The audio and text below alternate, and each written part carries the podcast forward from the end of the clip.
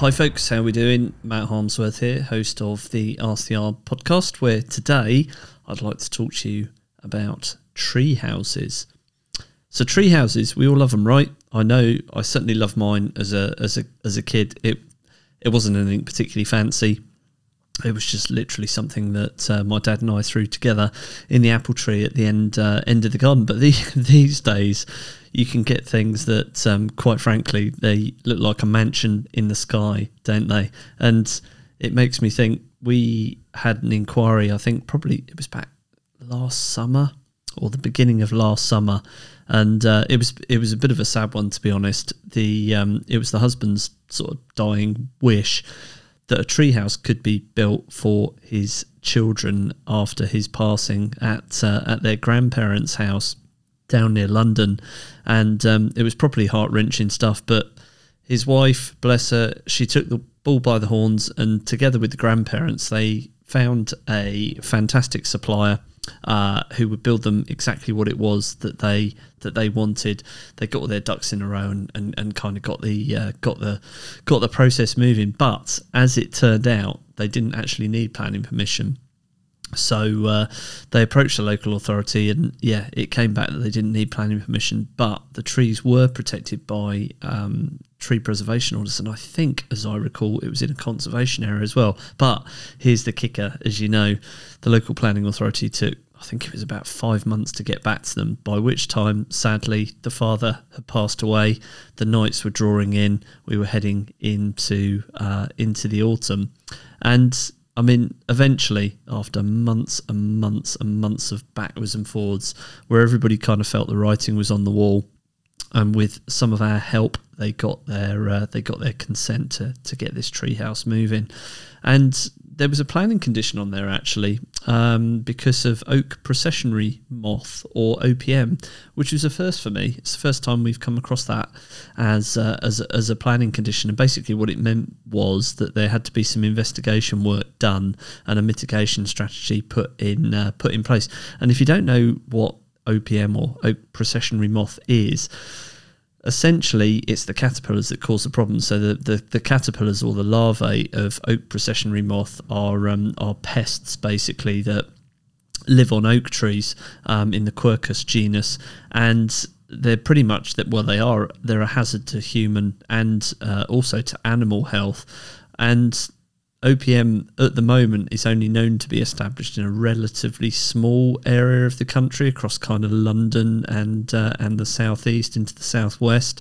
Um, so when I say southeast southwest, I mean immediately southeast and southwest of London, and it's a tree pest because its caterpillars feed on the leaves of several species of uh, native oak trees.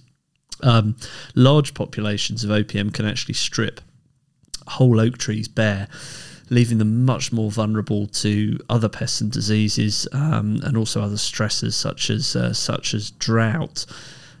The older caterpillars they develop tiny hairs containing an irritating uh, protein, and contact with these hairs can cause itching, skin rashes, as well as kind of eye irritation, sore throats, and breathing difficulties in, in both people and animals.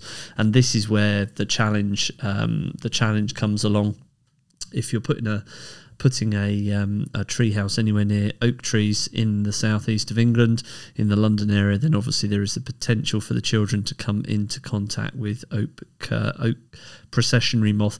And I mean, the risk of exposure to these hairs is highest in, in May and June in the summer months. The caterpillars can shed the hairs uh, when they're threatened or disturbed.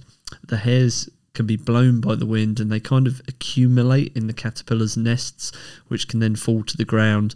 They stick to trunks and branches and grass and clothing, as well as to actually to uh, equipment such as ropes used by um, tree surgeons and equipment used by forestry and ground care workers. So can be can be a real real problem. And if you and have a wee Google online, you'll um, the Forestry Commission actually have put up lots and lots of useful information about this, and you'll see some of the photos of the kind of rashes that they can cause. So, I mean, basically, do not touch or approach OPM nests or caterpillars. Uh, they're really quite obvious once you've had a look at a picture of them. I'll pop a link in the description on the podcast.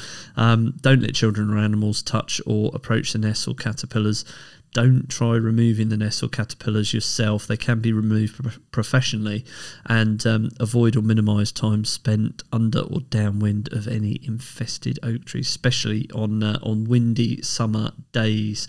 So, I mean, essentially, once we pulled a team together um, and we got an approved contractor in to deal with uh, deal with the risk of OPM, we uh, put this mitigation plan together and we got the uh, got the planning conditions discharged.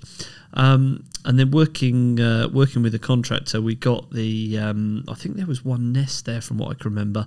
We got that treated and uh, and and removed, which was good.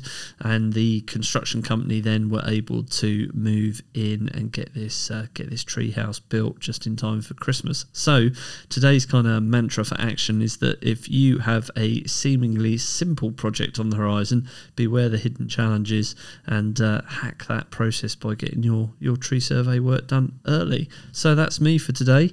Tree surveys and oak processionary moth. Bit of a strange one, but I thought that might be uh, might be useful. Have a wonderful festive break when it comes, and I will speak to you in the new year. Cheers now. Bye.